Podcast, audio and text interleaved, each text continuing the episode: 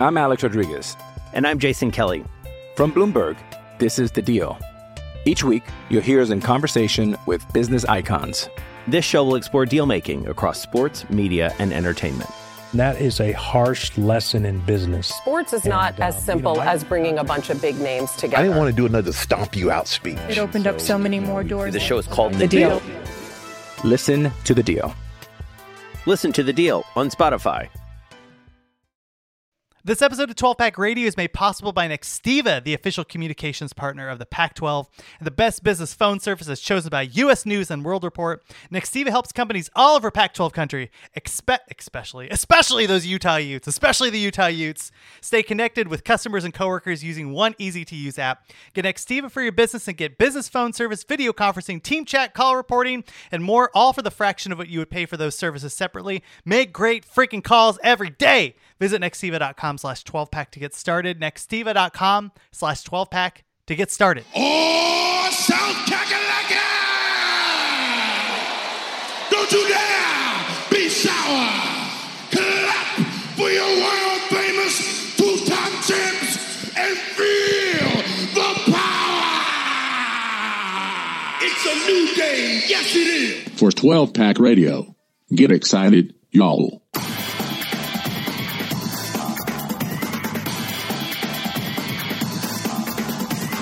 Welcome back, everyone, to 12 Pack Radio, your podcast source for Pac 12 football news, the home of the Beta Rank College Football Statistical Model, which is hot fire. Heck of a week by Beta Rank. Models kicking it in. You can find all of that on sharpcollegefootball.com. And we are a Sharp College Football podcast. And I'm joined, as always, by Mr. Rob Bowron, who watched all of these games in the Pac 12. And uh, in another wonderful week. How are you, sir? I'm great. I uh yeah, Ran, Beta had a heck of a week. Uh almost 62% against the spread Whew. and uh average and ended up with a um a smaller um mean average error than uh against uh, against the games in the opening line from Vegas. So I will take that. Heck yeah. Anytime you can beat the Vegas numbers guys straight up, that is a heck of a trophy to take home. And hot damn, the spreads where Beta Rank is 10 points different from Vegas are just like scorching, scorching fire right now. The model hates the following teams Northwestern, Indiana, um, Temple. There's like in a, what's the other? There's one other team, uh, Duke. Those are the, the four teams the model has just been picking on. Um, you know, results may vary and all that stuff. Uh, do your own research, but hot goodness, um, Beta Rank has just really been on. Gambling comes with risk. Yeah, exactly. uh, risk I haven't been willing to take recently. I know we're so this is a Pac-12 podcast. Of course, you can find us on uh, uh, Twitter at, at 12 Pack Radio. You can subscribe to the podcast. Leave a review. I, I haven't checked in a little while, but it'd be nice to get some reviews here. And um, I think we're going to do a bowl pool, Rob. I have a little bit more capacity this year. We didn't do the Pac 12 Survivor uh, pool because I wasn't quite certain if all the games were actually going to happen again this year, and, and most of them have. Um, and if, if you're kind of tuning in, right, the regular season is coming to a screeching halt, but we do have the Pac 12 Championship.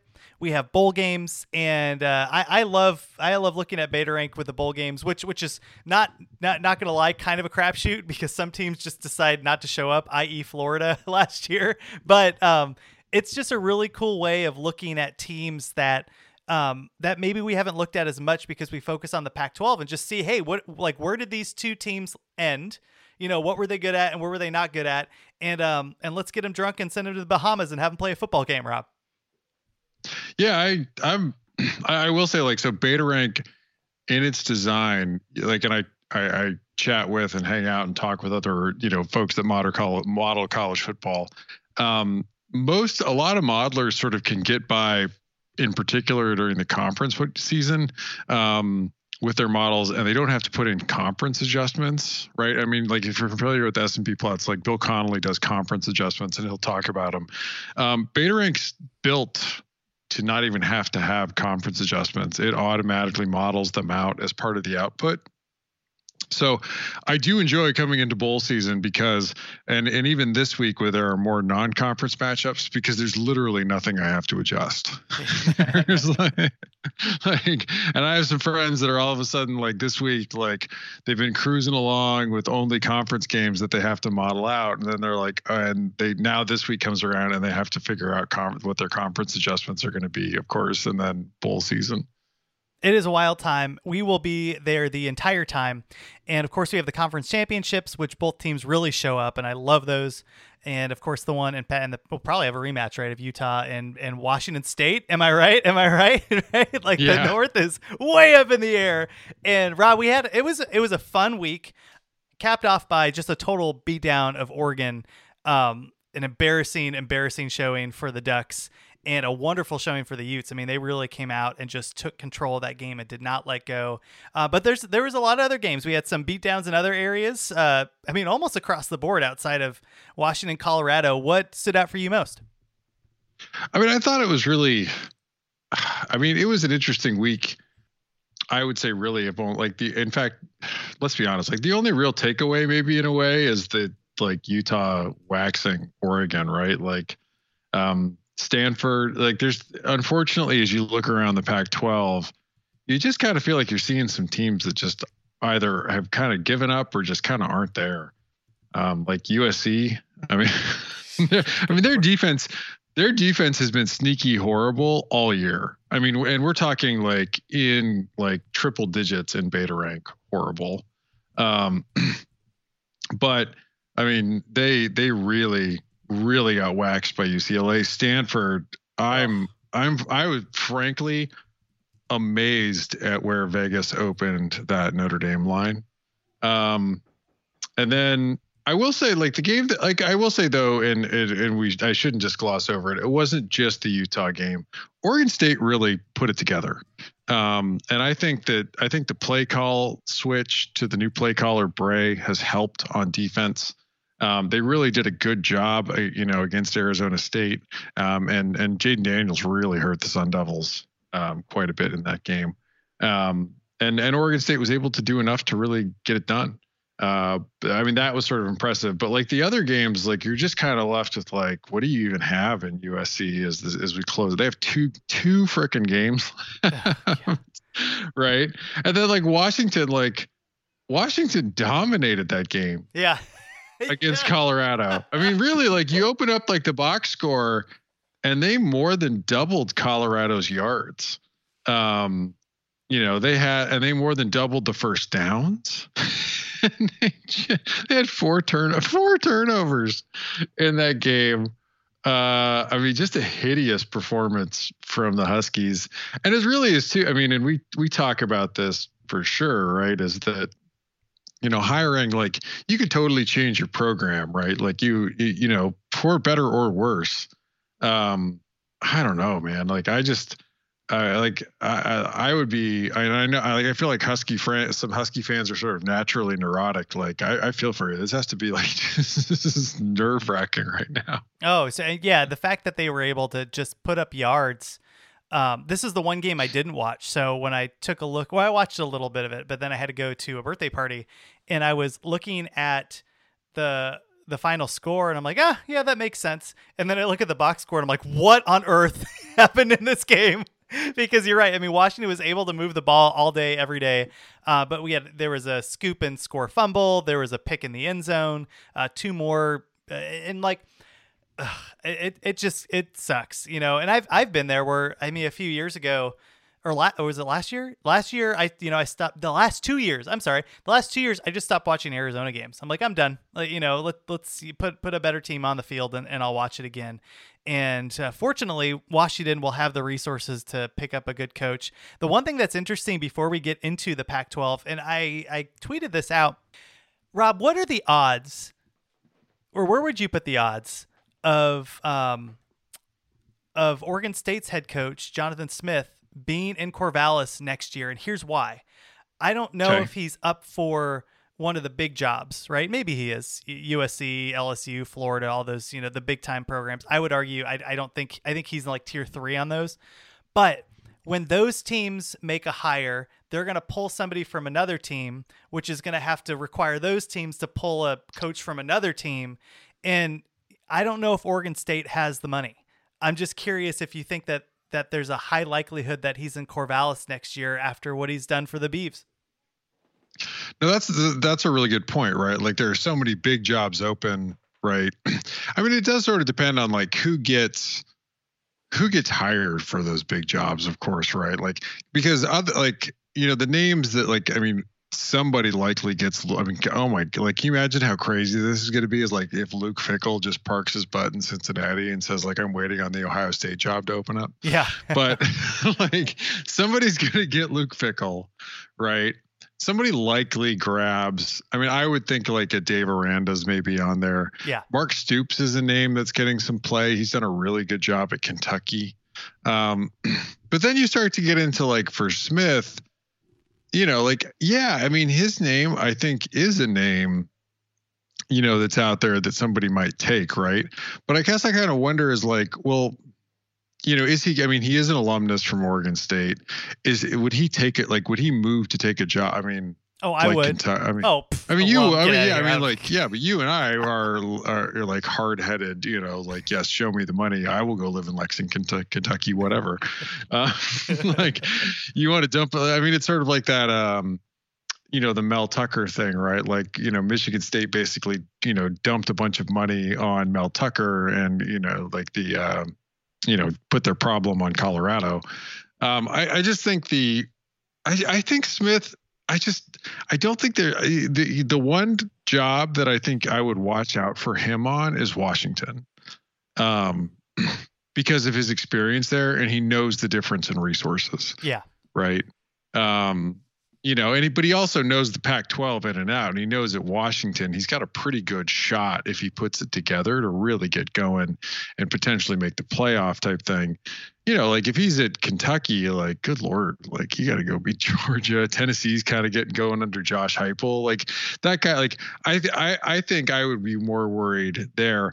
Or, I mean, to be frank, I mean, and here's an interesting one: is you know, I mean, I, I think there's a non-trivial chance that uh, that sometime in December ASU opens up. Oh, yeah.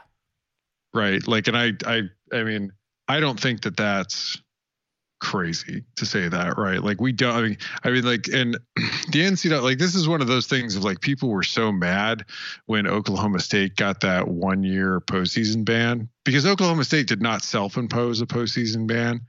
But the and you and I covered this scandal for a while. Like the the smaller schools that make up the majority of the NCAA body, were like super pissed Oh, at yeah. everything that went on in that FBI. It's like you knew that like the the the NCAA was gonna hit them. Like this is like too much evidence put in their lap. Like you're absolutely getting a postseason ban. Like stop complaining. Like this was going to happen.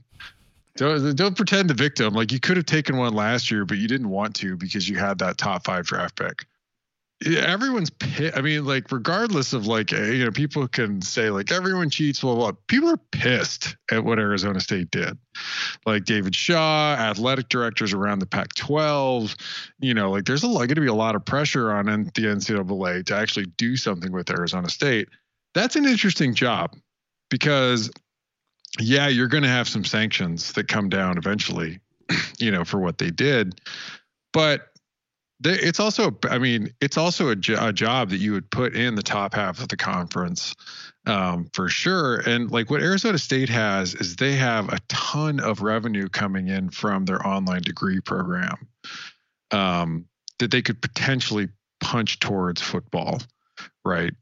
Uh, and that's i mean I th- if i was going to say like that like i don't i don't know if smith necessarily like but that would be that would be a big step up over Oregon State in terms of resources um, and what he could potentially do. That sounds so illegal. I know it's totally legal, but it's just the way.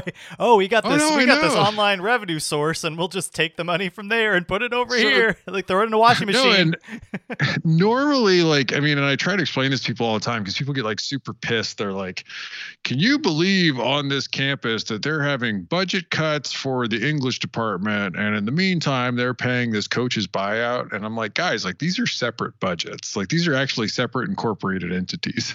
right? Like the like so the athletic department raise does their own fundraising. They have their own you know they have their own revenues that come in. Totally separate from main campus except for like there's a couple places where they cross over. Um, and that for most schools is like the athletic departments pay main campus for tuition for the scholarships for the players right?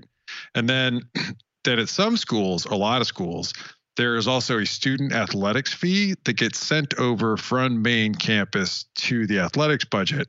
Arizona State has this other money running around that Michael Crow is invested enough in sports that you might actually see them pump it in. Um, but like they're gonna like I know that they're to feel like they need to go out, like Arizona State's to feel like they need to go out and make a good hire. Um, but they're going to be in a spot, right? Because like they're not necessarily the most attractive program that's going to be open this cycle around. They're certainly not going to have, there, you know, with this potential sanctions coming too, they might really have to sweeten the deal to get somebody. But there's going to be a lot of pressure for them to get somebody good. And sometimes, Rob, the things that are really important are right there at home.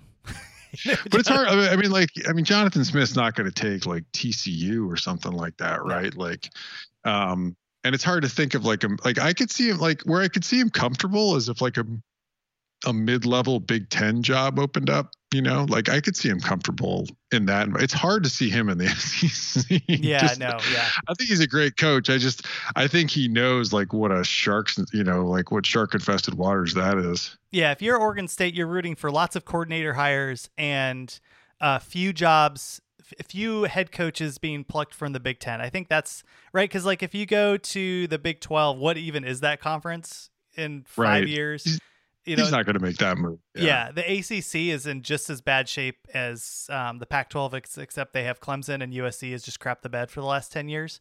Yeah. And yeah, and I don't see him in the SEC. So you know, just you know, light a candle for for lots of coordinators out of the Big Ten getting big time jobs, or just um, being able to keep your coach because I would love to have Jonathan Smith in the conference.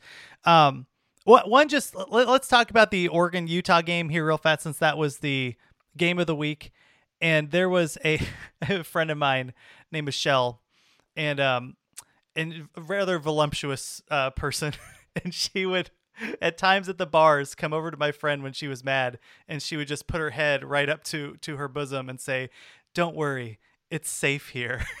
And I kind, of, I kind of felt like that's where Oregon needed to be at that moment in time. If you're watching this game, like, shh, shh, it's safe right here. Don't worry, everything's going to be all right. Because they just got lit up. And my goodness, Rob, as I was watching that entire game, I mean, the crowd was going nuts. They- They're doing the tribute in, in Utah, and they're doing it every game, which is really awesome to see, not just from a competitive standpoint, but you know, from a personal standpoint, and just remembering their players. And I mean, they just exposed a lot of the things that I think most people were apprehensive about about Oregon. And I don't know. I mean, if they play this game again on a neutral field, it's probably closer. But I mean, Utah just Yeah. looks like the better team. Yeah, I mean, look, there were like there there were zero turnovers in this game, right? Like it's not like that Washington game where you open up the box score and you're like, "Oh, Huskies, you poor people." Uh, like Oregon showed up, um, but here's like if, if we talked about like you know the 2019 flashbacks, there were no 2019 flashbacks here. No. Um, Oregon could not run the ball, right? They get they averaged 2.7, 63 total on the ground, right? They did not, and this is not a vintage Utah defensive line. I mean, Utah has some phenomenal linebackers led by Devin Lloyd. um, and I would say, like, I mean, Utah put up 208 on the ground. I wouldn't, I mean, they were good. I wouldn't say they were dumb. I mean, like, they only got to 4.2 per carry. Um, they, they, I thought they did a good job. Um, you know, and Oregon tackles pretty well, right? But man, Oregon, I mean, Utah burned him over the top. Rising got him a couple times on some big pass plays um, that really hurt. And then, of course, the punt return, right? But I mean, like it was, I mean, it was that that second quarter, you know, where all of a sudden Utah just exploded for 21 points, capped off by the punt return. Like that was it. Like there was no coming back. Oh no, yes, I saw that. I basically watched it in slow motion in my mind, like no, shedding. what are you doing? oh my goodness, what I mean, and such a big win for Utah. I'm excited to see the rematch because I think that's probably where things will settle out, but it's not guaranteed. And you know, I was watching the Arizona Washington State game with a, a listener of ours, uh, Ryan, and, and a lot of Coug fans. And I mean, if you're a Washington State fan right now, you could still win the North. And uh, I mean, Yeah. it's just what a crazy, crazy year in the Pac-12. It's a fun conference to cover because it's so uh, bizarre. And uh, any anything else before we get into the games here, Rob? No, no. I mean, I thought it was like, I mean, Rising had a decent game, right? He was 10 of 18, but man, Anthony Brown, woof, 17 of 35. Oof, oof. I, I guess one, the last thing before we get in, um, like big picture is, and, and one of our listeners tweeted us this because we had said at the beginning of the year as this being one of the, probably the worst years in the Pac 12 for quarterbacks. And Yeah. I think a lot of those names have crashed back to earth. Um, whether it's it's Daniels uh, at Arizona State. Uh, I mean Nolan. I know I know the Beavs won, but Nolan kind of is what he is. Uh, although it should have been Gebbia. Uh, Jackson Dart, you know, just really didn't play well. Yeah, you just ah, you know, Charlie Brewer ended up like transferring after two weeks. Uh, Tanner McKee had a really bad game against uh, Cal, so it just kind of it was a real moment of um, realism, you know, like uh, Yeah. for for the conference with the with the quarterbacks. I really hope. a- And the other thing too is that some of the the guys behind him, like you know, Oregon's got a five star. I think Huard was injured, but um, you know, like there really isn't a lot of emerging players where you're like, all right, that's the guy. Like I I see it. Um, he's gonna lead them to the next level. I just I haven't seen a lot of that yet, and I'm really sad about it. Rob, do, is there any quarterback you're looking at right now and going like, yes, they are going to be the next big thing in the Pac-12 and kind of really grab everyone's attention? I mean, maybe Jackson Dart at USC for next year, not this year, right? Like, I mean, you're looking at him and you think, all right, you get the right offensive coordinator in. He's got another year of development. He's basically playing like a freshman right now, you know. But that, that's it. I mean, people are talking. I mean, like, uh, Bud Elliott, you know, had asked if he, if anybody thought Jayden Daniels was a transfer candidate, right? Because he's plummet, he's plummeted this year. I mean, in uh, down the draft board, right? Like, and and he's he's basically turned out to be the guy that we sort of said he was, right? That really struggles with downfield accuracy. Um, I mean, I I actually think de Laura, Yeah. you know, depending yeah. on the offensive scheme they run, could be a guy that like.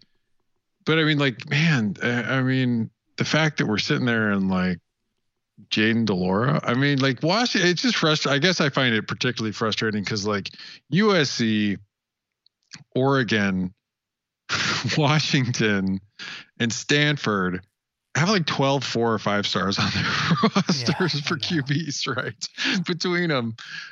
And they got nothing. I mean, there's nobody that they're starting right now that you actually are all that excited about and are sure is you're like sure like coming into next year like oh yeah that guy's definitely going to break out right like i mean like i said like baby jackson dart with the right offensive coordinator kedon slovis is probably a transfer candidate at this point Yeah, Cam. I mean, Cam Um, Rising is the the one obviously that that jumps out. I mean, he could.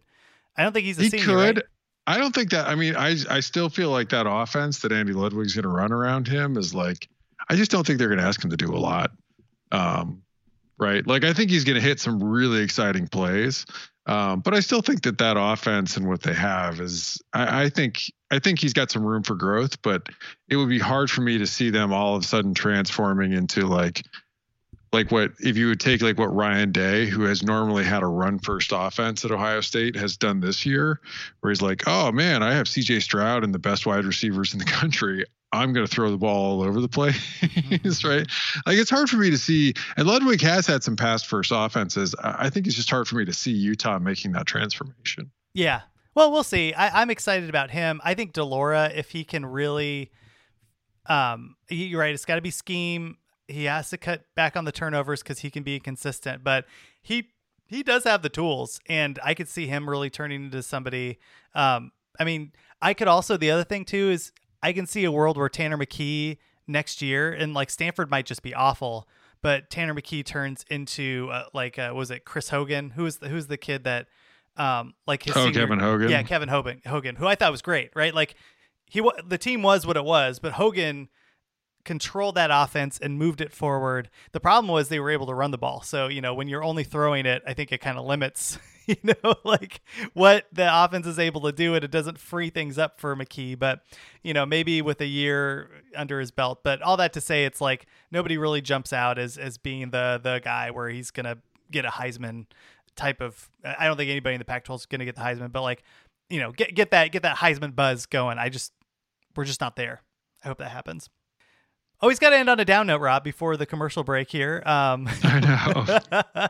let's talk about all of the week 12 action, all of the rivalry games in week 13, and let's do it right after this.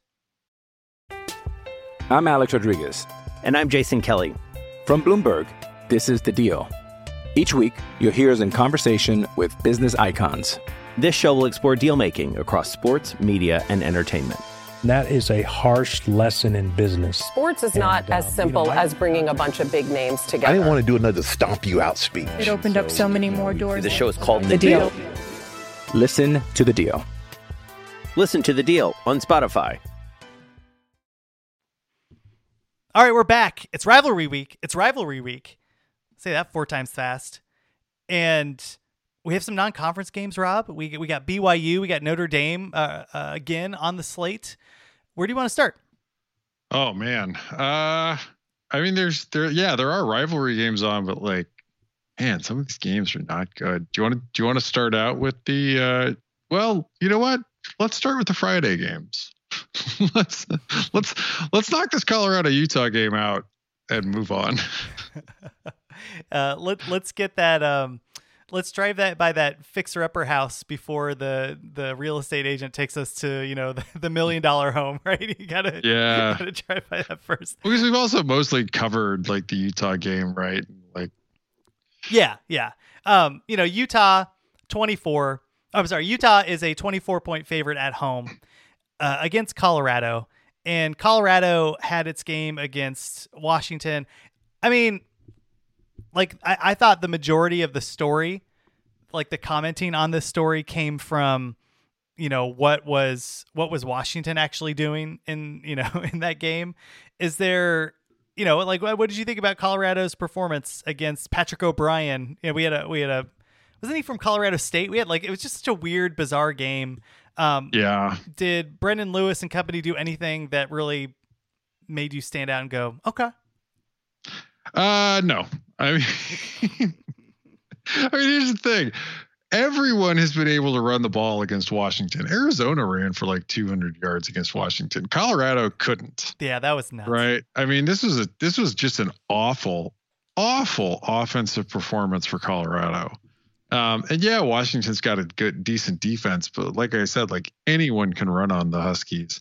And the fact that Colorado wasn't able to do it is a really stunning indictment from where this offense, you know, really is. Uh, and uh, Shenault, the Shenault Jr., La'Vontae Shenault, actually just entered the transfer portal after this game. Oh Lord Almighty! You know, Chiaverini is sending you know multiple bouquets of flowers and, and various chocolates to John Donovan because if Donovan was not an offensive coordinator uh, for you know three quarters of the year, all eyes would be on Chiaverini and just the disaster that has been this offense. We talked about it. I mean, like sometimes I think fans uh, and listeners are like, "All right, can you let up?" But like, it's so freaking frustrating and it's so freaking obvious. Like we saw what happened with this guy literally three years ago, and Colorado's like, "Yeah, we're good. Like, we'll we'll bring him back for another ride." and like, this is what happens, right? They went two of 13 on third downs, 183 yards in the game. And yes, the secondary for Washington is good, but the fact, like you just mentioned, Rob, that they weren't able to do anything, I mean, it is a mess. At the same time, at the same time, 24 points against Utah. I mean, does Utah care one crap about this game? Yeah, I mean, they're gonna. I mean, here's the thing: like Utah doesn't care. Like Utah cares, I think, because like, I just feel like Whittingham has has these guys dialed in, right? Yeah. Yeah. Um, but I also think that like Colorado is so bad that Utah is like Utah is probably gonna rest their starters after the first half, right? Yeah. yeah. I mean, if you're Utah, right, like you you're gonna have this wrapped up. I mean, like I I might avoid this line. like Beta Rank's got it at 29, right? I don't know that Utah. I mean, but that's the other part too. Is like I don't know. I mean, like Utah is a far more balanced defense um, you know, than than uh, Washington does. And the Utes offense, like they're number three in effective rush. Colorado is 93 in effective rush. Um, I think the Utes are going to run all over them. And then you flip it around, like Utah doesn't have a big run pass split. They're 25 overall, 28 effective rush, 34 in effective pass. I think they're going to be able to shut down this this Colorado um, offense pretty well. I mean, I like we'll likely get to see some some Utah backups in this game. We're going to see Utah backups. Don't bet on this game, by the way. Like this no, is it's yeah. it's too uncertain because like they they might rest people early. We're gonna see like four trick plays, right? There's got to be at least one flea flip. I mean, that's that's where I get kind of nervous with the 24 points because I think Colorado's just gonna do whatever it needs to to try to put up points and manufacture points. Um, I think we see Utah's backups here. It's a sleepy game, right? It's on Friday at one o'clock, like you know, in the middle of just whatever, and.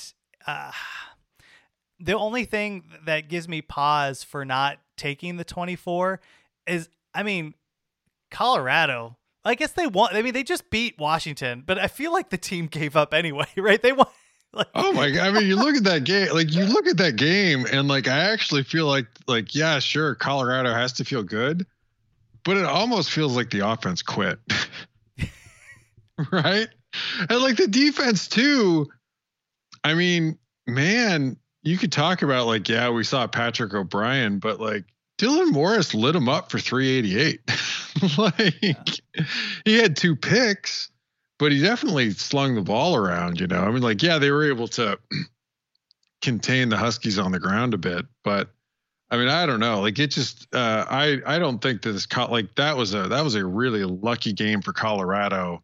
Um and I I just I I think here's the here's this entire game is basically going to turn on like what does Utah do in the first quarter, right? Because if Utah, Yeah. or you know, maybe it's like, but if Utah's up by three or four scores, right? Like, and they easily could be. You know, like I don't, I don't think like Colorado may like, and this is what really hurt Oregon too. Was like Colorado maybe bringing extra bodies down to help contain the run game. In that case, Colorado's dead because Utah's going to hit you know the tight ends and receivers over the top.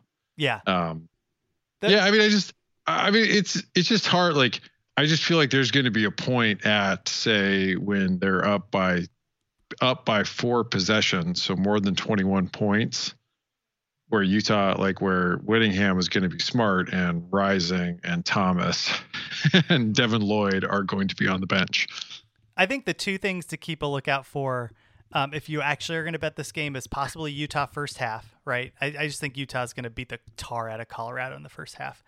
Um, and take a look at that Colorado team total under, because um, there are often times where Vegas will float like a seven and a half, and they put that half on there for all of the the just the suckers. Because you go, oh they might score a touchdown and like the team never scores the touchdown right? Like it's uh it's Yeah. like the uh, uh it's like the South Park episode with the dragon and he, like you never catch the dragon. Like he just he just floats away. Um I I anyway I think that's the the direction to look. In for this for this week I'll take I'll take Utah.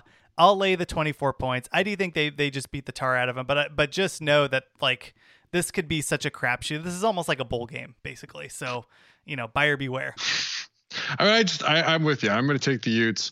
I, I, I actually think Colorado. I don't know that they have it in them for this game. Yeah. And and I apologize to all the Colorado fans for even mentioning that this team deserves to be in anything that has a resemblance of a bowl game. it's like the- Yeah. it's the antithesis of a bowl game, but I just think the team It's a tough. care. I mean, this Colorado team, like if you look at the record, like four and seven, you'd be like, ah, you know, like maybe they're building. It just, it doesn't feel like they're building something No. right now. No, it is it is a mess. I think it will get worse before it gets better. Um, let's get let's uh, take a bath and go over to another another game that I think is interesting. Right, Washington State, Yeah. the Apple Cup, right? A, a one and a half Yeah. point favorite on the road. Washington State against Washington, and Washington State look now. Everybody looks good, mostly against uh, Arizona. At least their offense does. Um, Right. And I mean, so did you watch this game? Uh, I did actually. Yes, unfortunately. Yeah, I, like the best part about the fog is you couldn't actually see the play on the field, which I appreciated. Right. Um, Washington State 44, Arizona 18, and I mean Washington. Like we talked about this at the very beginning. This was one of our trap games, right? Like Arizona was was built and put on this earth to get their ass handed to them in this game. It's Yeah. cold. No one wants to be there. They have one win on the season. Now this team, we'll get to the Arizona to the Territorial Cup because this team still plays hard, but it's Right. freezing. The crowd's going nuts. You got the fireball shots going. Jayden de Laura throwing the ball over everybody. Ja- Max Borg- Borghi oh, they had a huge game running the ball. oh yeah, they just ran all like I mean, that's one of the things since Nick Rolovich has actually been gone is they run the ball more, that is true. Yeah, and which is Borghi smart. Like that's been a that's been a positive change for this team. And is Borghi? I think he's transferring. He said his last game was at Washington State, so I don't quite know if he's just. He dis- might be looking to go to the pros. He's certainly got enough. He's a decent enough receiver.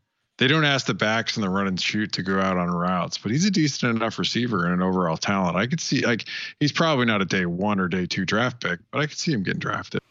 It is a rivalry game, but I think Washington State's going to win this game like fairly handily. Is that is that a fair assessment?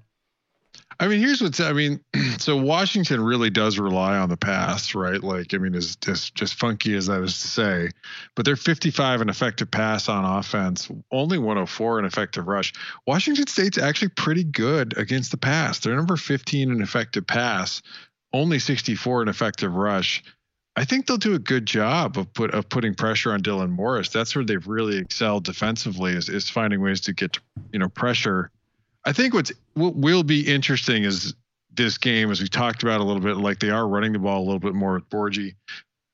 Washington State is still only 77 in effective rush. They're 23 in effective pass, but you're coming up against a team that like really does defend the pass well. They're like you know, Washington is number five in effective pass, only 55 in effective rush.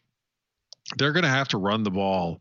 Um, so like I I would still keep an eye out for that. I mean, that, like that's my one real hesitation. And and Washington State offensively relies on big plays. They're 27 in explosive drives, but only 90 in drive efficiency. Washington still does a really good job at containing big plays. Number nine in explosive drives, um, 56 in drive efficiency. I I do think though, like just it, it, like this game, if if Borghi if Borghi has a big game, I think it's there for him. Um, I think Morris could have a long day and maybe turn the ball over a couple times again. I'm I'm I'm with you. I'm t- I'm taking the Cougs. You take a look at what Washington was able to do against Colorado. Most of it was not on the ground. 58 Right. yards on 25 attempts against freaking Colorado.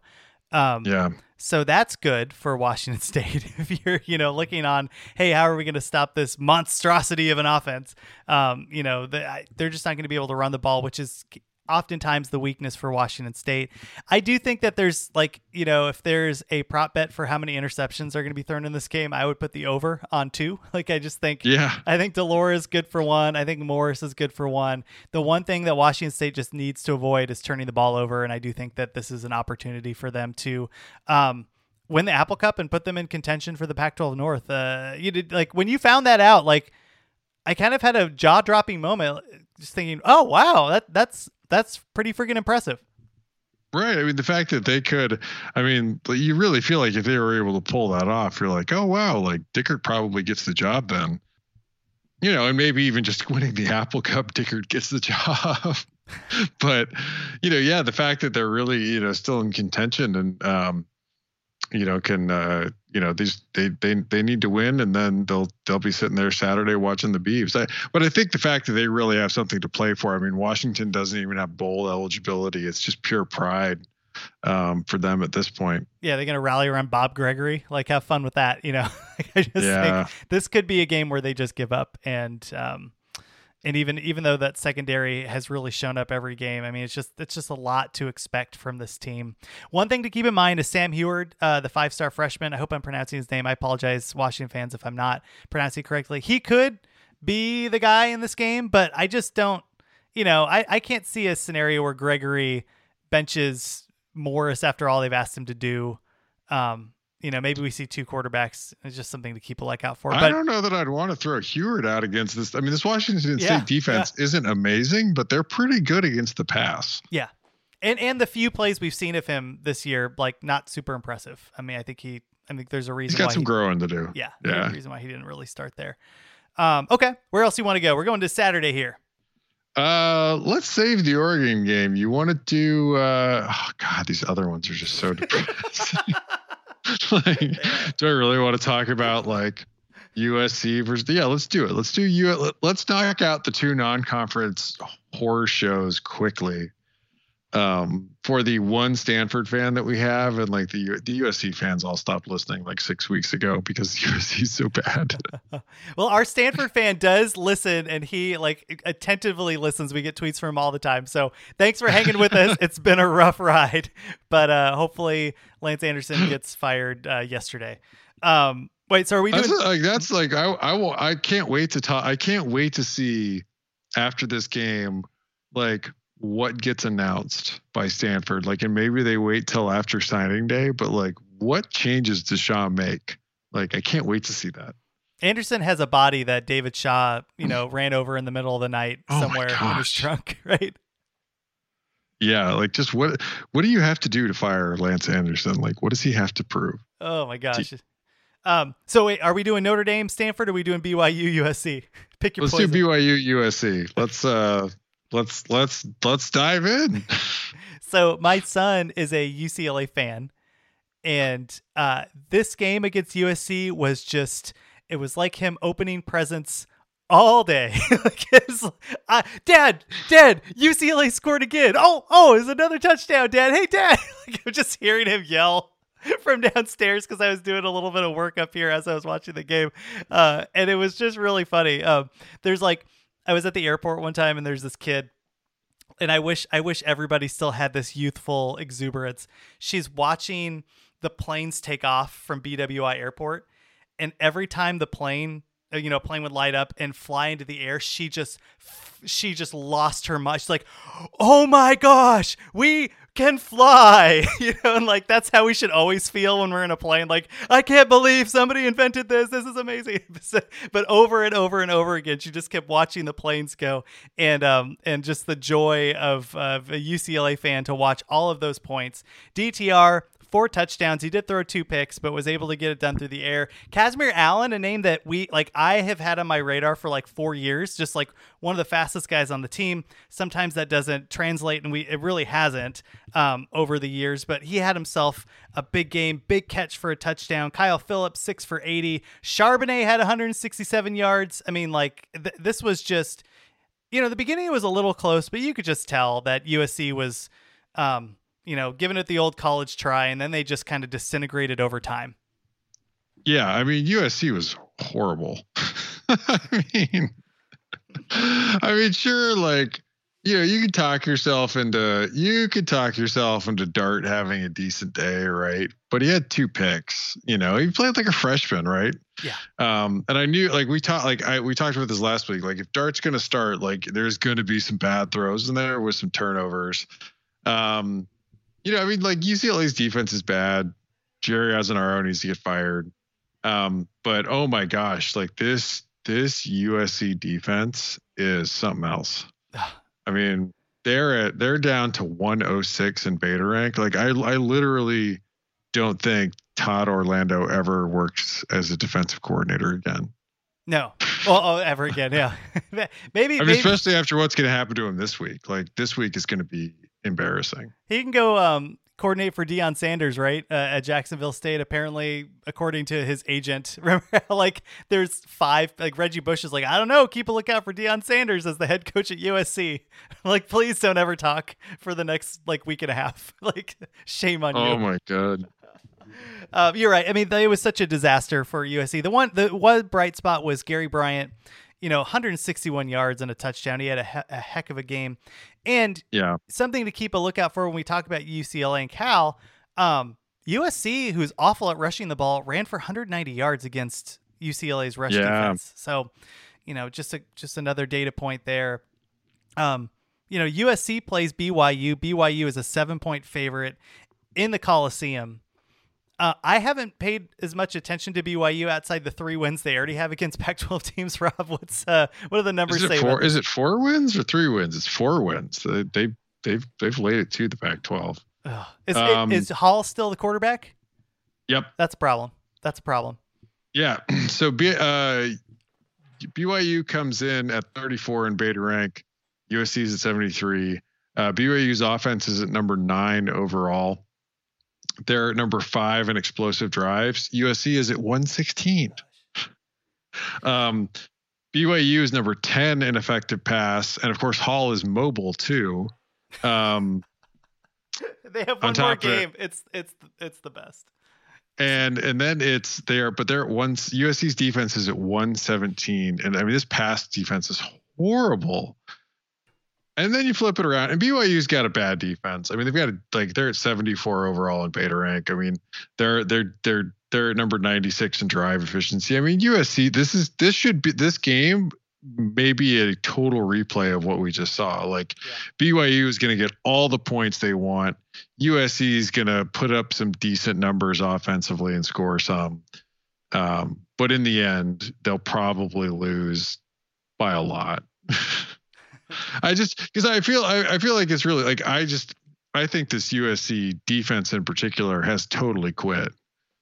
Oh, I totally agree. I think BYU puts up a gazillion points in this game. Seven points for me is too few. Like I, th- I think there's a chance where this is a blowout. Um, Yeah, I was a little bummed that Beta Rank actually, because of the home field, had this on the wrong side of where the Vegas line opened. Beta Rank only has BYU as a 6.88 favorite. So like I'm I'm like, but I think they're gonna blow right past that. yeah, and and they have something to play for. Like right, Sitake, BYU's nine and two. I mean, he can hang that like we own this conference. Let's roll. Let's rip through it. Yeah. um, they're fi- They'll they'll be fired up. Um, They can sweep the Pac-12, go into USC, wax them. Right, like even if USC doesn't care about this game, like BYU, it'll be easy to get them fired up to play the Trojans. Yeah, and then get the Arizona job uh, or Arizona State job. you know, Sitake. Oh my gosh, that would be that would be an amazing hire for Arizona State. Uh, he has certainly put together. I don't think I don't think I don't know. Like he's getting some pub for that Washington job. I mean, that could make sense. I would I would honestly hire him before I would hire some of the other names. Like I would hire him before I hired Justin frickin' Wilcox. Yeah. Oh, yeah. I think that like I know Wilner's been floating that that doesn't make sense. Um, I mean, like, hey, let's go hire the team that has consistently placed under the team that we currently have outside of this year. Uh, yeah, I get tired of hearing about like all the like all the restrict like how hard it is at Cal. I'm like, it's not that hard at Cal, right? Like it's not like I mean there are harder jobs in the Pac-12 even Yeah, that's than Cal. Uh, I, I would prefer Kalen DeBoer over Sitake, but I don't think that's where Washington's. I can go. see Kalen DeBoer. Like that that's a name I put like I think Sitake's made some really good if he brings Aaron Roderick, his offensive coordinator, with him, you'd take it probably with Sitake too. But both both those dudes need to fire in defensive coordinators if you're going to make those hires. So we're both taking all favorites right now. I think so. They're like I it's like the pack like thus far we have covered some teams that I have some I have some questions about how they're going to show up. And we're going to do another one right after this. Rob Rob slipped in the uh, the commercial break. He went ninja on us. We're back. We're back. Don't don't think Rob can't drop some commercial breaks. He knows the transitions, Rob. Um, all right, let's bring the pain. Notre Dame, number eight, Oh my god. a 19 point favorite um, on the road against Stanford. This game didn't this game open? What was the opening line of this game? Do you remember? It opened at 17 and I was like you've got to be kidding me. Yeah. Because even if Notre Dame, I mean, well, th- here's the thing. I don't know if Notre Dame sits its starters, right? They're in the playoff hunt. No, Notre Dame, Notre Dame made it very clear in what they did to Georgia Tech last week that they know that style points matter for what they're going for. Notre Dame is going to finish with one loss. It's good. Their one loss is going to be to Cincinnati, and they know that they're not going to have a conference championship game, and so they are going to absolutely want to leave an impression. No better team to leave an impression with than the Stanford team. Holy goodness. They're going to leave an impression on the Stanford team. They're going to stamp their stamp their initials onto their forehead. Uh, this was just a you know Stanford ended up playing. I mean, it's not really a big game if you know one team is just significantly better than the other. I mean, Cal forty one, Stanford eleven. The th- so this was one of the ones I got wrong, but it was also because we didn't quite know. Right? Was Cal going to show up fully healthy? They did. Is Tanner McKee going to play in this game? He did. So I counted this one as a loss, even though I kind of just said I don't really want to bet on this because we don't really know. But the fact that McKee showed up, I thought maybe they could keep it close, but they did not, Rob. They absolutely did not. no, they did not. I mean, we talked. I mean, the Stanford team's been on the full skids, right? Yeah. but I mean, to be sitting here, uh, and yeah, we know that they've struggled running the football, and and Cal has a, a amazingly managed to plug the hole in their A and B gap run defense. Um, I mean, Stanford was horrible running the football in this game. um, and then you know McKee really, I mean, he had a tough time throwing the ball too. And then Cal was just marching up and down on this god awful Stanford offense, and or I mean defense. And then so Stanford had terrible field position too. I mean, it was just a just an. I mean, McKee had two picks. I mean, just an awful game um, for Stanford. They uh, they got out. They got more. They got more than doubled up by Cal uh, on yards, right? I mean, the the points don't don't even tell the whole story of how bad this game was. Yeah, you know, I always look at the the quarterback first every time I look at the stat sheet and yeah, Garber six, 17 to 26, 250, two touchdowns and a pick. That's pretty good, but friggin' Cal, Cal ran for 300 yards on Stanford. Yeah, Stanford's Stanford's run defense is very bad. And like we knew that, but Cal's rush defense is not a juggernaut. I mean, it's just I think like this Stanford defense is I think has given up. I mean, the the fact that you can give up that many yards to Cal and just not stop anything is Yeah. really really Cal's worrisome. offense is not great. Like that's oof. How many how many points does Stanford score against Notre Dame? Oh man. I mean, so here's your problem. So like Notre Dame's defense is really good. Like in Marcus Freeman, who they got from Cincinnati, is one like I wouldn't be like he's probably the head coach in waiting behind Brian Kelly. I wouldn't be surprised if he doesn't get an interview for a big job. Like he's he's pretty well regarded. Um, but they're number five overall in in beta rank right now. They're number six in effective rush, number four in effective pass. Stanford comes into this offensively at number 92 in beta rank. Oh my gosh. And Notre Dame's number eight in special teams. Stanford is number 62. Then Notre Dame's changed up their offense a little bit over the bye week. They're definitely throwing like a, couple weeks ago. They're throwing the ball pretty effectively right now. They're at number 25 in beta rank offensively. Um, they're gonna they're gonna get they should they should have just great field position in this game. they should they're just gonna put up so many points on Stanford. Stanford's defense is at 107. They're at 116 in effective rush. So I fully expect Notre Dame to be able to, to run the ball as much as they want.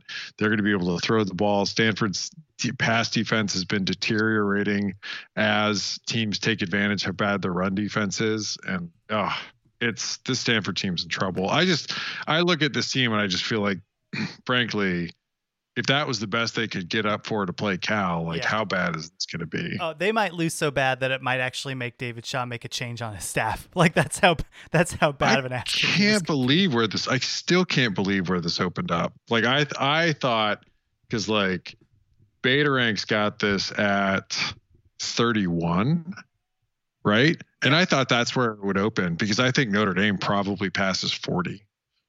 Yeah, I'm trying to look at what I had it. Oh, I put it at 16. Why did I do that? That was dumb. I mean, no, that maybe that was the opening line. Yeah, I don't think I did that. I didn't think I guessed that one. Um, if if I said 16, I'm an idiot. Uh, yeah, I'm I'm taking Notre Dame. I think they I think they win this game by at least 24. Yeah. There's, there's no way. Like unless Notre Dame pulls their starters, which they're not going to do. Yeah. Right? Like until they're probably up by 40. Oh my gosh. Let's go. Yeah, Love go Pac-12. I mean, just it's just like this is probably one of the more I gotta say this, like I'm sorry, but like this has been one of the more depressing years in the Pac twelve. Like this is just so How dare you, sir? I've loved this oh, season. Oh, it It's is though. Like I mean, it's like there's just and like like we talked about like with like quarterbacks. is like, is there anybody even coming back that you're like, oh man, like watch out for those guys? Like you, there's like we're basically going to come back next year being like, I pray to God somebody that we haven't seen on the bench steps up. yeah, there you go. Uh, Bourguet over at ASU. Um, yeah, yeah. After Jayden Daniels transfers. oh gosh. Yeah, let, let's let's talk about the territorial cup here. Um, we, All we- right. we talked about, we talked about Arizona and their game. I mean, really, it just it just sucked. Um, it, it was it was just a, a complete beatdown. Plummer, for the one thing now, not super accurate, but 222. He did have two touchdowns and a pick. Um, Right. Arizona was able to rush the ball a little bit. And then the fog Right. just came in and you couldn't see anything. It's, it was funny because like there was a couple reviews and I'm like, how are you going to review anything? You can't see the freaking ball. Um, ASU, on the other hand, I mean, if, if this team was really, I mean, look, I, I took I took Oregon State. I went four and two on the week. Um, I took Oregon State in this game because they are just a different team at home. And the one thing I did not, I, I mean, I kind of factored it in just from because they were at home. But like you mentioned, they made some adjustments on defense and they really were able to stop. Like the one thing I was worried about was can um, Rachaad White and ASU run the ball against Oregon State? And the answer normally is yes, but it wasn't. I mean, they, they really put the clamps down. No, that was one of the most. That was really impressive. I mean, they basically put themselves in a position where, you know, like Arizona State was going to have to beat them through the air, and Jayden Daniels can't do it. I mean, good luck, right? I mean, he looked. I mean, and he had he only had one pick in this game, but he had a couple throws where you're like, oh man, that is a. He was he was high and over the middle or off over the middle, and you're like that. Those those those sometimes go the other way. Yeah. I mean, Rachaad White, 15 for 39. I mean, he got he had more yards catching the ball than running it against a team that you normally should be able to run against. But look, the, the Oregon State came out fired up. Like they kind of knew what was at stake and that this was a big game. So, but like, I don't, look, ASU on paper they they have a good team. They're getting 20 or they're giving 20 points to Arizona in a rivalry game. I think that's way too many points. Like I- Arizona's been no, no. Arizona State's been falling down. They're down to 49 in beta rank, and it's mostly the offense. They're at, they're a bad Power Five offense. They're at 59 overall in beta rank. They're at 80 in effective pass, and 30 in effective rush. And they then they're all big plays. They're 32 in explosive drives. Here's where this is like this matchup gets quasi interesting. So Arizona's defense isn't great. They're 92 overall in beta rank you can absolutely drive against them, but they contain big plays pretty well comparatively. They're at 59 in explosive drives, and they're at 35 in negative drives. Don Brown gets after you. He can force some three and outs, can force some turnovers. Um, you is know, he, they, is they he coaching in this game? He is like he's accepted the UMass job, but he be like because Arizona's not going to have a bowl game, he'll basically start right after the Territorial Cup. Oh yeah. Um, but I mean, they're sitting at you know like they're. I, I think I don't know. I mean, I think Arizona can. I think Arizona State's offense is in enough trouble, right? And another thing that like helps. eh, I mean, helped Arizona State last year and the year before was they had pretty good special teams, and they don't this year. They're at 100 in special teams. I mean, Arizona, which has god awful special teams, is at 97. where where Arizona State like what still works for them is their defense, right? Um, they're at 28 overall in beta rank. Um, but where they struggle, and you saw it in the Oregon State game, is you can drive on them. Like they're they're at 98 in drive efficiency. They do a pretty good job containing big plays still, number seven in explosive drives. Um, and they're definitely better against the pass than they are against the run. What I kind of wonder at here is like, because they're at 41 in effective rush, is Arizona going to be able to run the ball? But I mean, Beta Rank's got this at 17. I'm with you. I think 20 is just a little too many points. Yeah, I think so too. I I I would go as far as to say there is a world where if these two teams played given the given the spot that they both are in, Where if you look at Arizona and what they did against Washington State, I would just write that off as that's a that's a dumb game that they just were we're not going to win. Like they are not built that way to win that type of game. But a rivalry game where the they can look at that tape and watch them get waxed 70 to 7 um and they then they're still playing hard for this coach like i think if they play this game six times they might might actually win one of them. Like it's just rivalry games are weird. Uh, i don't think they're going to but 20 is way too much. I think this game is like a 10 point game at the end. Um we'll see. Well, and I, I mean, honestly, like Arizona State players have to have a lot of questions about this offseason yeah. in their head, right? And sure, they're still going to have a bowl game, but at seven and four, you know, like and and and yeah, it's a rivalry. You're likely to be a little more focused, but I just feel like Arizona's going to be a lot more focused for this game, right? Like, and I, I feel like Arizona State players, I mean, genuinely might be wondering whether they're going to stick around, right? Like, how many guys are going to be wondering about going to the transfer portal or not, depending on you know what happens with the coaching staff and and sanctions. Yeah. It's weird cuz like, you know, we both went to Arizona and I think we've picked them a lot, but they've they've covered I mean, I, I They took, have. Yeah, I took Washington State last week, but they continue to cover and they continue to play hard. You just got to find the spots for them because Yeah. they over you know, Utah overlooked them um like clearly overlooked them, you know. Um, yeah. but the the games Well, that, that gave they too the the punt block too. You're not going to have too many of those for Arizona. Yeah, that's true. But like the teams that they've lost against are the teams that didn't overlook them, right? Colorado needed that win and then just went out and beat Right. the Tar. Plus they had Gunnar Cruz. Um, Yeah, they had who should never ever play again. but like Washington overlooked them. I, I just feel like I, I just think that this is this is a game that they keep competitive. So I'll take the twenty. Um, I think it opened at twenty one too, so this got bet down just a little bit. Yeah. let's go to let's do the Oregon game. We've kind of held this off for too long. We have um, whatever you want to call the bowl. It used to be the Civil War. Um, I jokingly refer to it as the game that shall not be named. yeah, the the um the the ruthless battle. Um, the uns- anyway, it is Oregon State is a seven point underdog on the road against Oregon in a game that will likely decide who the Pac-12 North champion is. And I didn't pick this game yet, Rob, because I was really curious what Beta Rank had it at. I think I capped it at. I'm just looking at my numbers here. I capped this one. I, I said it was Oregon by seven and a half, so was pretty close to um, what we're seeing right now. What is now? I, it opened at Oregon minus nine, and it's dipped down to seven. Whoa, yeah, okay. so two point movement, and I think that's fair because I think Oregon has a chance to win this game. Yeah, I mean, Beta Rank's got it as Oregon by five, basically 4.84, uh, and a 65% win probability. I mean, but there's some watchouts here. I mean, we've talked about like Oregon's defense is great. You can absolutely drive against them. That's what the Beavs do best, right? like, this is not an explosive Beavers offense. They're number 63 in explosive drives, but they're at number nine in drive efficiency and number seven in negative drives.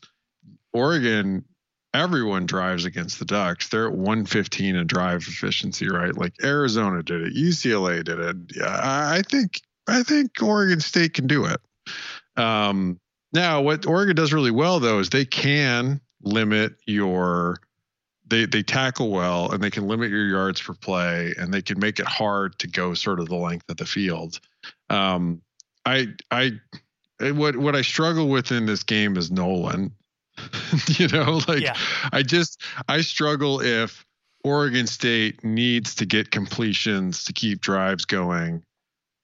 I just worry about him on in those spots. But you flip it around and like, man, I just I mean, yeah, Oregon Oregon's got it on. I mean, Oregon and Oregon State both have good offenses. Oregon's offense is number 14 overall, but they're all explosive. That's all they do. They're at 50 in drive efficiency, 6 in explosive drives, 10 in effective rush. But Oregon State, their number's not great at explosive drives at 57, but they're a lot better there than they are at like drive efficiency, which is 94. And since they switched play callers, their their numbers have improved. They're down to 68 overall in beta rank on defense. I just think I don't know. I mean, I I don't like uh, like I said, beta rank's got at basically five. It's not like it's far off of of where it's at at seven. I thought nine was too much. Seven might be about right, but I mean, I do. I gotta say this, like, I think the Beavs are a better coach team.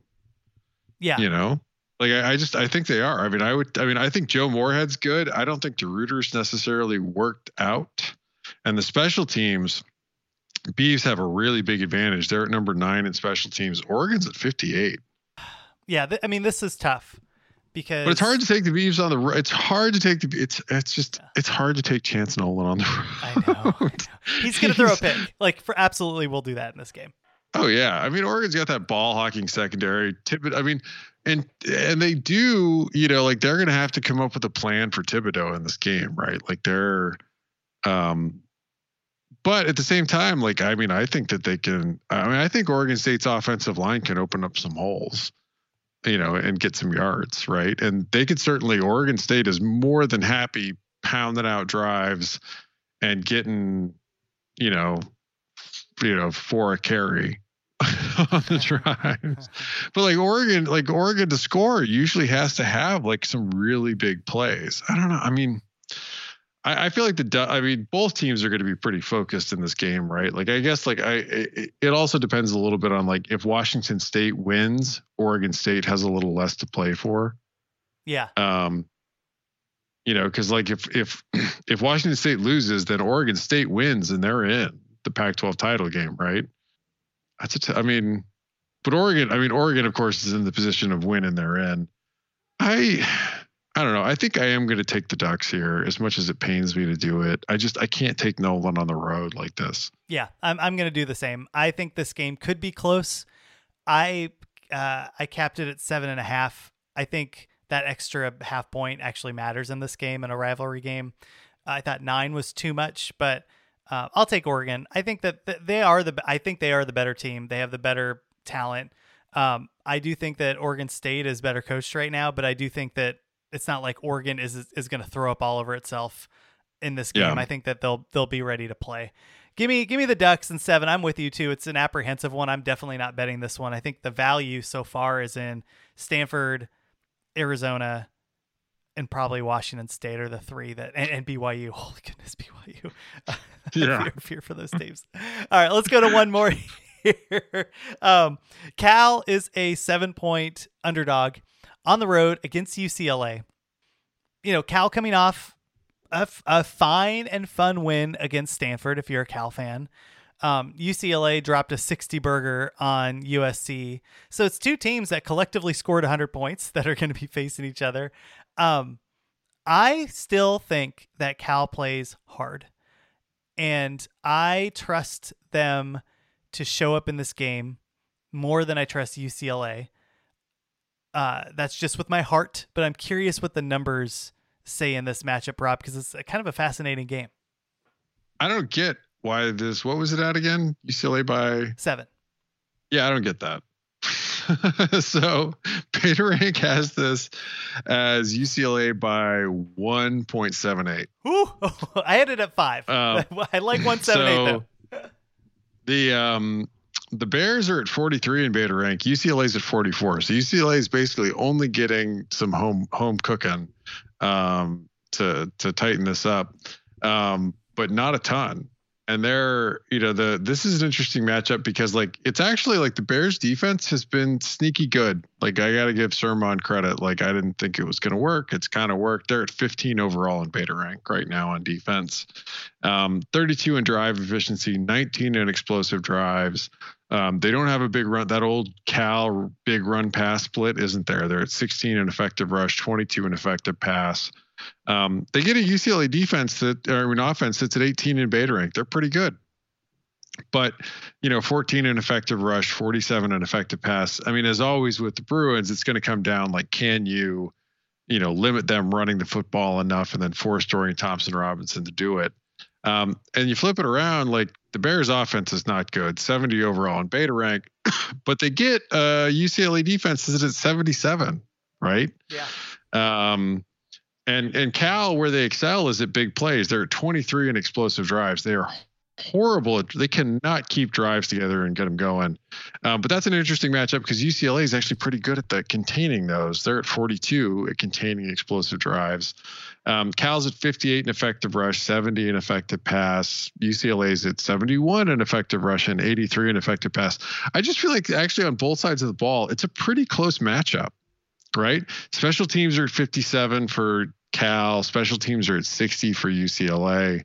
Um, I just think Cal's going to be able to keep this game close, right? I think their defense is is a, is a lot better than any defense that UCLA has faced in a while. and I think, um, you know, I think Cal's offense is good enough fish against a very bad UCLA defense to be able to put up some points. So I think this one is close. I think, you know, like I think that, you know, it's closer to a field goal in the end than a touchdown. Yeah, it's it's a bummer if you're a Cal fan. It's a bummer that you had the COVID stoppage, right? Because they likely beat Arizona in that game, and now they're playing for, a, albeit a crappy bowl, but a bowl. And it's just, I think they could. I mean, they have to know, right? Like, you get USC after this. Like, USC stinks. like, oh, there's could, one. They get one more game. Yeah. They rescheduled. You and I have oh, to actually yeah. cover two game next two games next week. We have to cover the Pac-12 title and Cal USC. Oh man, one of these games is not like the other. One of these games is not quite the same. Poor poor USC has to play two more. Oh man. Um, okay. All right. Uh, yeah. I I will I will lay the points. I think. I'm sorry. I will take the points. Um, I agree with you. I think Cal is a good enough team, and they're still playing hard and I just don't trust UCLA to continue and to be consistent. And sure, I mean, like, and I, I, like that. I like that the numbers are closer to Cal and your numbers too, um, which are more bullish on them than, than I just kind of did just in my, you know, chicken scratch handicapping. So, yeah, give me Cal. Okay. Um, anything else to cover here, Rob? No, no, I think we're good. Right? Like, I think we're did we cover all of these? We had two non-conference games, so we had to cover a lot of games. Yeah. Well, stay tuned. We have, like Rob mentioned, two more to cover that are just Pac-12 only, and then we will move over into the bowl games. We'll make sure to cover every uh, every Pac-12 game, and then we'll probably throw in some games that are just fun and interesting because uh, I love I love the the bowl season. So we'll do a bowl pool this year. We might actually um, have have everybody kick in a little bit of cash to to make make it worth your while. So stay tuned for that. Thanks everybody for tuning oh in. Oh my god, like the Pac-12 bowl pool, just like getting to wow. Oh no, just regular, just regular bowl. Please, just oh, all the bowls. All all right, I'm just like, I'm just like, who are we sending to the bowls? Like, how many interim coaches are we gonna have? no, this is uh, all all the bowls. Because like, if Arizona State ends up with like some like one of those later crappy bowls or something like that, like, there's no way they wait to fire Herm. Oh no, absolutely, yeah, it's it's. A, but like, I want our listeners on the couch on like December 3rd, like sweating out New Mexico versus like Temple or something, you know, like I know the both as, as, as God intended, right? Like so good. Um, yeah. So stay tuned for that, everybody. Thanks for tuning in and we will catch everybody next week.